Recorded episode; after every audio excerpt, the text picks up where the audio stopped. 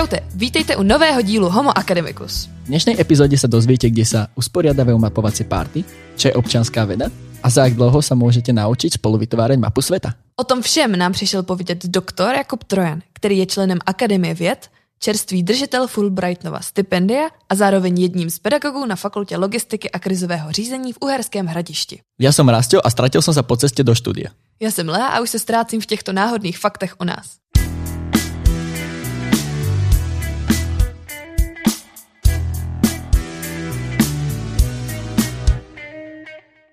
Dobrý deň, pane Trojaneď, vítajte u nás v podcastu.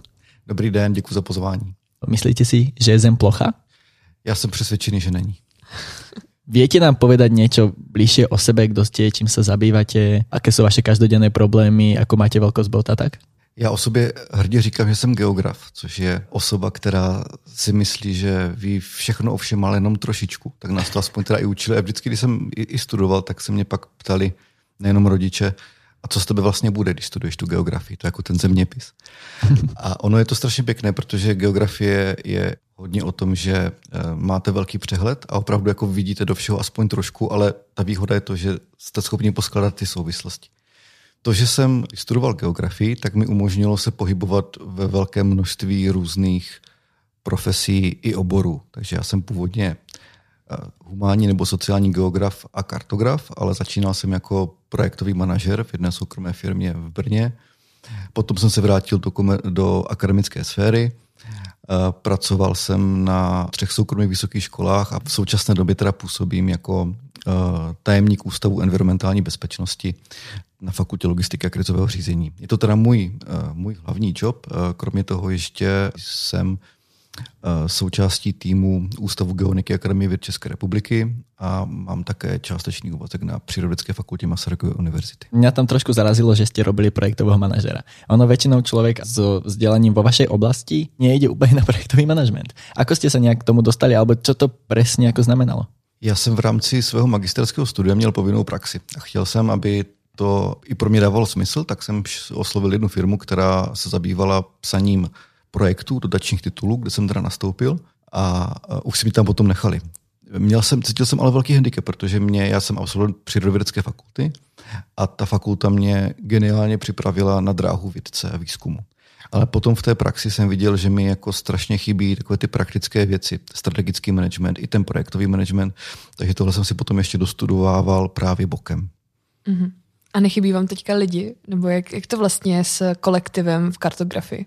Já jsem jako hodně introvertní osoba, takže já jsem schopen pracovat a i mě těší v menších kolektivech, což ostatně na té přírodovědské fakultě, ale i u nás na Ústavu environmentální bezpečnosti nemáme úplně obory, které jsou masově navštěvované. Takže já když přednáším pro čtyři lidi, tak je to v podstatě celý náš třetí ročník třeba. A, a je, to, je to jako super, protože znáte ty lidi osobně, můžete k ním přistupovat jako velmi individuálně vy ste to teraz trošku predtým, pred tou otázkou načrtol. Je problém vo vašom obore s ľuďmi? Je ich tam akože málo? Alebo sa akože nehlásia, alebo to potom nedoštudujú, ďalej v tom nepokračujú, alebo tak? Je tam velká studijní neúspěšnost. Ten můj obor, když jsem studoval já, tak uh, nás bylo v tom prvním ročníku zhruba 50, 55 a dostudoval nás 12. Na druhou stranu ve směsi to poskládáno tak, že ty nejtěžší předměty jsou ze začátku a potom ti, co zvládnou ten první, druhý ročník, tak, uh, tak uh, už to jako dokončí. Já jsem končil bakalářské studium s průměrem 3,5, jo, což je úplně jako skoro Unreal, jo, si řeknete, tak to je jako pěkný loser, že jo, to tady, to jsme si to pozvali, ale eh, ta, ta náročnost byla jako extrémně vysoká. Ale potom, když tady tohle zvládnete, tak jako končí málo. Eh, jestli těch lidí málo v tom oboru, eh, za mě těžko říct, ale setkávám se s tím, že mi pořád chodí nějaké různé nabídky, abych předal dal studentům, že je, je poptávka po kartografické profesi a současně ze svých spolužáků, ale ani ze svých studentů si nevybavuju nikoho, kdo by byl nezaměstnaný. Jak to vlastně teda vzniká, ta mapa? A konkrétně vy teda se zaměřujete na uh, digitální kartografii, pokud si to pamatuju dobře. Uh, jak vzniká i digitální mapa?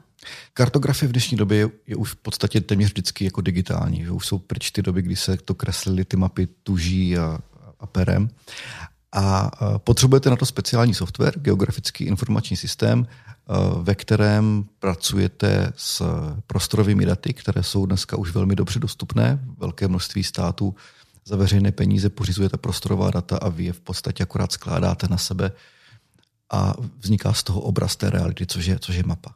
My ta data si můžeme představit jako jednotlivé vrstvy, třeba cibule nebo sendvičů, které pak takhle skládáte na sebe a z toho vznikne ten výsledný, výsledný eh, produkt té, té digitální mapy. Vy jste teda zakladatel uh, OpenStreetMap? Ne úplně. My jsme, OpenStreetMap je ohromný, myslím si, že i záslužný velký projekt občanskovědního charakteru, globální, světový, a v České republice před několika lety jsme se ještě s další partou několika desítek lidí domluvili, že založíme OpenStreetMap Czech Republic, což je něco jako, to jsme jako local chapter, něco jako národní zastoupení celé velké komunity OpenStreetMap právě v České republice. Nestalo sa niekedy pri tom tvorení tohto projektu, že by vám napísali napríklad z Google alebo z Map.cz, že hej, Robíte nám jako problémy? Robíte na tu konkurenciu?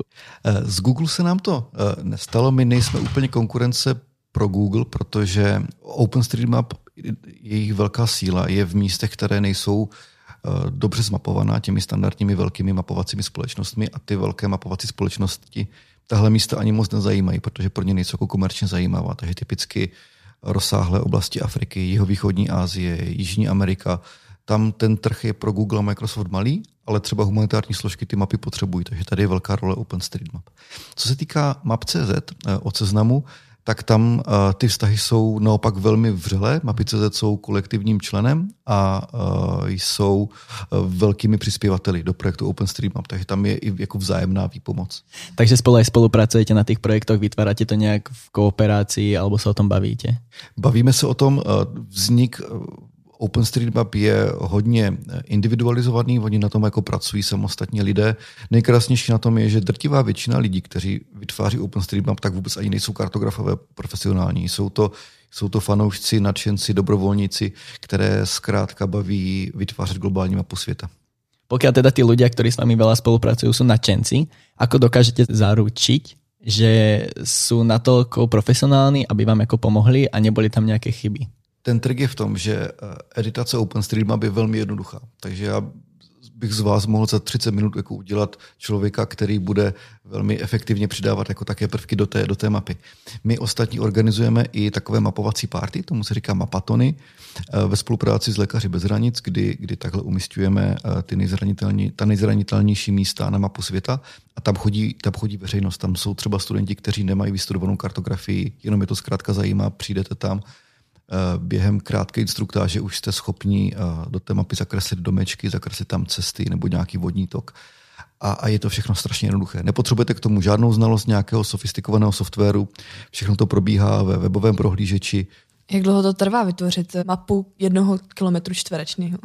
S těmi dobrovolníky nebo s těmi, eh, řekněme, nadšenci netvoříme tu mapu tak, že bychom tam zakreslili úplně všechno, ale zaměřujeme se třeba jenom na, na budovy nebo jenom na silnice.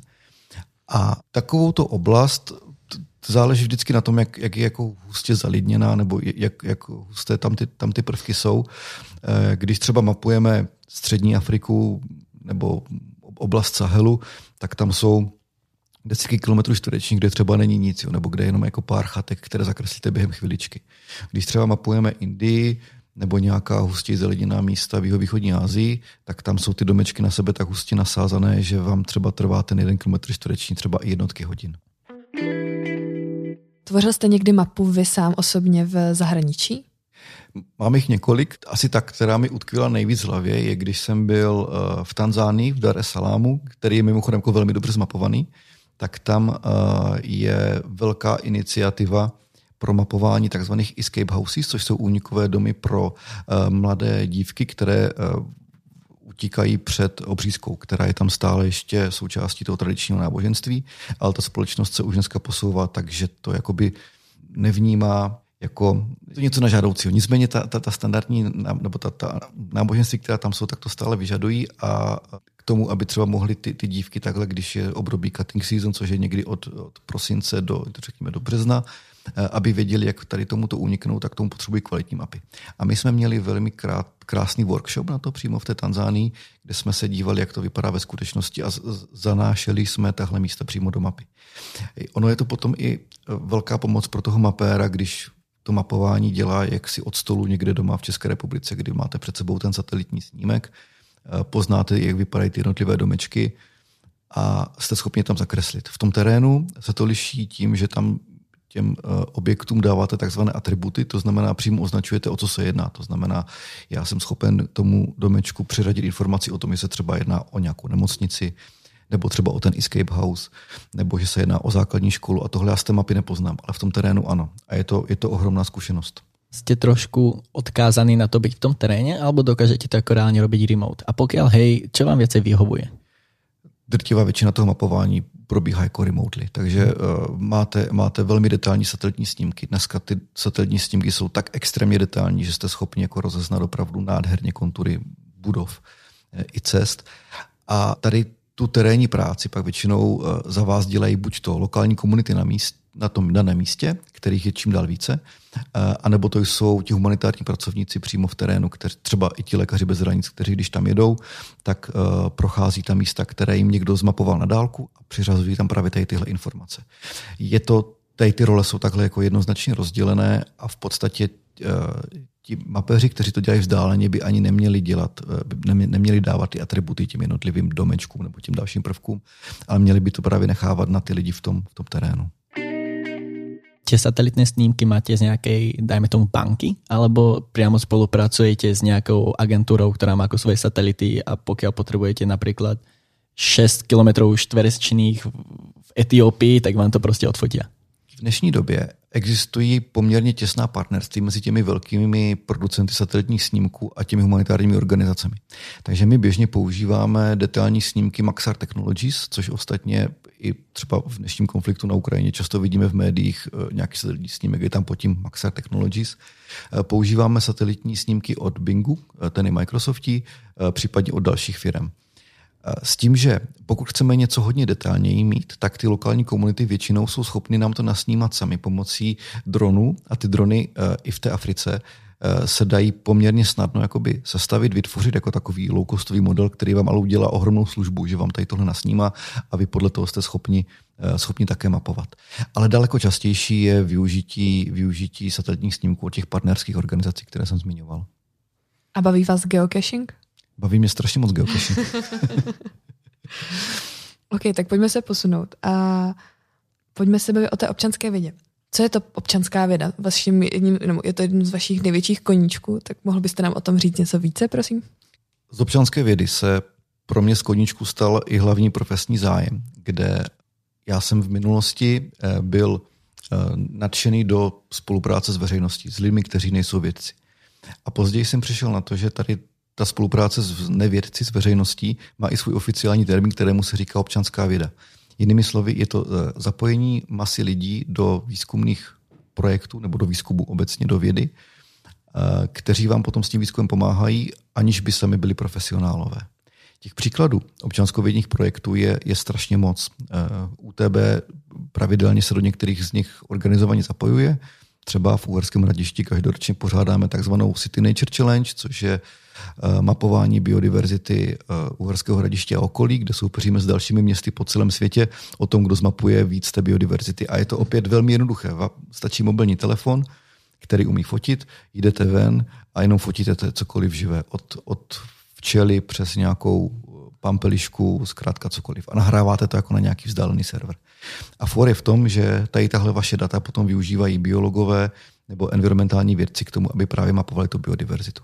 A tady tohle je jenom jeden z mnoha příkladů eh, občanskovědních projektů, kterých je velké množství. Ostatně i OpenStreetMap jsou eh, občanskovědním projektem, jedním z těch, jedním z těch největších. Možná eh, dovedu si říct, že skoro každý posluchač pak zná Wikipedii, což je taky ukázka toho, jakým způsobem je dobře využitá občanská věda. Mám ale i příklady projektů, které jako nejsou tak populární, nebo které se jako takhle úplně nepovedly. Já eh, nechci teda jako takhle nikoho jmenovat, ale na eh, jedné z českých univerzit i třeba probíhal projekt, kde sledovali jak stojí psy, když vykonávají svou potřebu při urinaci a defekaci a dávají to do souvislosti s magnetickým polem země. Je to určitě velice zajímavý nápad, nicméně nějaké velké výsledky já osobně jsem z toho zatím ještě neviděl, ale je to jako jeden z těch příkladů, kdy, kdy tu občanskou vědu se uh, lidé snaží využít k jakýmkoliv uh, někdy i šílenějším vědeckým nápadům. Na kterém takomto projektě, který jste tvoril, na kterém jste spolupracoval, jste nejvíc hrdý? A potažmu viete nám ho trošku přiblížit, čím jste se tam jakože zaoberal alebo tak? Já jsem se přesunul do té pozice, že z aktivního občanského vědce, to znamená, že jsem jako přispíval k nějakému projektu. Jsem teďka spíš v té fázi výzkumníka občanské vědy jako takové. To znamená, že se zabývám tu metodologií občanské vědy a snažím se tu občanskou vědu propagovat a posouvat někam, někam dál. Eh, nejenom teda v České republice, ale, ale obecně eh, šířej. Eh, sám z těch projektů, které jsme iniciovali, nebo které jsme jako, občan, jako občanskovědní projekt publikovali, Eh, tak se mi moc líbí projekt mého kolegy z kanceláře, Matyáše Adama, který mimochodem tady na Fakultě technologické bude mluvit o občanské vědě v Science Cafe už velmi brzy, tenhle březen. Což je projekt Gecording, který je o nahrávání tokání gekonů, zejména v východní Asii, protože oni mají takový specifický zvuk, když tokají. A úkolem těch občanských vědců nebo lidí, kteří jsou v tom území, je vždycky to tokání nahrát, odeslat potom jako na nějaký vzdálený server a potom probíhá nějaká ta bioakustická analýza z toho. Tak to je projekt, kde jsem, eh, nebo kde jsem hodně pišný na svého kolegu, že byl schopen ho takhle, takhle jako rozjet. Eh, další projekt, který připravujeme v rámci projektu z Technologické agentury České republiky, je projekt, kde by lidé, veřejnost měla monitorovat stav zemědělské krajiny v souvislosti s klimatickými změnami Tohle je projekt, který máme zatím rozpracovaný a je teprve v přípravě. Ten jeho release očekáváme tak zhruba za rok, za rok a půl. A jinak obecně na projekty, které jsem uh, nevymyslel nebo kde nefiguruju v tom manažerském týmu, ale kde jenom nějak přispívám, uh, tak za mě, uh, za mě to jsou věci související s humanitárním mapováním a právě to, co se děje okolo, okolo projektu OpenStreetMap.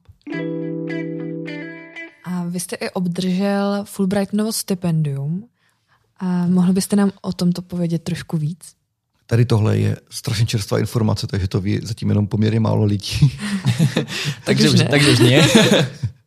Eh, protože eh, jsem to obdržel teprve letos a ještě ani nezasedala správní rada Fulbrightovy nadace, která by to měla schválit. Ale mám potvrzení, že eh, ten můj návrh projektu byl akceptován. Já jsem totiž přemýšlel, jakým způsobem bych se dál mohl posunout v té oblasti občanské vědy a byl jsem v užším kontaktu s University of California v Santa Barbaře, kde se zabývají občanskou vědou také poměrně hluboce. A dostal jsem od nich pozvání právě na, na eh, to, abych tam realizoval výzkum v rámci Fulbrightova stipendia. Tak jsem k tomu sepsal projekt, který je zaměřený na výzkum toho, jak se proměnila občanská věda v souvislosti s pandemí. To znamená, jak vypadaly typicky občanskovědní projekty před, v průběhu a po pandemii koronaviru, protože tam nějaké, nějaký změnám docházelo. Nemohli jste moc chodit ven, takže jste nemohli dělat ty projekty, které souvisely s focením kytiček venku, ale víc jste třeba seděli doma a pomáhali jste, co já vím, klasifikovat snímky od NASA, které jste mohli dělat za, za běžným počítačem. Moc jsem teda v to jako nevěřil, protože ta, ty, ty šance nejsou příliš vysoké, ale začátkem března mi přišla informace, že teda ten projekt byl, byl schválen a na 10 měsíců bych od příštího akademického roku měl teda působit v Santa Barbaře. Tam mimo jiné eh, provozují projekt, který se jmenuje Bikemaps.org. To je také občanskovědní projekt, který se zabývá eh, mapováním rizik spojených s cyklistikou. Cyklistika s chodou okolností v Uherském hradišti na Slovácku velmi populární, takže tady vidím, že by mohl být i docela zajímavý, zajímavý přesah. A od září tam teda vytvoříme takový interdisciplinární tým, kde bude, který je složený částečně z, z kanadských výzkumníků, z amerických výzkumníků a země a budeme, budeme uh, dál tady tenhle projekt rozvíjet. Tak to vám moc držíme palce. Děkuji. To je hodně cool. Uh, vy jste aj členom Akademie věd. Ako vyzerá ten proces, alebo jak se vlastně člověk stane č, uh, členom Akademie věd? Akademie věd je standardní zaměstnavatel v oblasti výzkumu. Takže já jsem se stal uh, zaměstnancem Ústavu geoniky Akademie věd, takže jsem se přihlásil na otevřené výběrové řízení na pozici výzkumného pracovníka na oddělení environmentální geografie.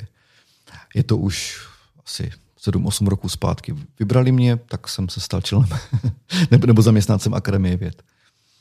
Ono tam je nějaký zložitější výběrový proces, keď teda jste se nějak museli tam přihlásit, museli vás akože vyberať, ono se může stať, a že vás ako nevyberou, jako například vědca? Přesně tak, může se to stát, tak jak v každém zaměstnání, že vám prostě řeknou, dívejte se, jsou tady jako lepší vědci, vás nechceme, vezmeme někoho jiného. Myslím si, že se to moc neliší od standardního zaměstnání na univerzitě. Ten hlavní rozdíl je v tom, že nemáte tolik výuky a věnujete se opravdu pouze tomu výzkumu. Ta výuka tam vlastně není vůbec, pokud nespolupracujete s nějakou vysokou školou, a řešíte si v podstatě ten, ten váš výzkum. Máte tam k tomu to zázemí, tu infrastrukturu. Další rozdíl je potom i v hodnocení těch výzkumných eh, výstupů nebo hodnocení vědy jako takové, kdy Akademie věd má relativně přísné metriky na hodnocení takových, jako výs, takových výstupů. Musíte postupovat průběžně atestaci vědeckou, kde dokazujete, že prostě stále patříte do toho týmu, máte co vědecky nabídnout.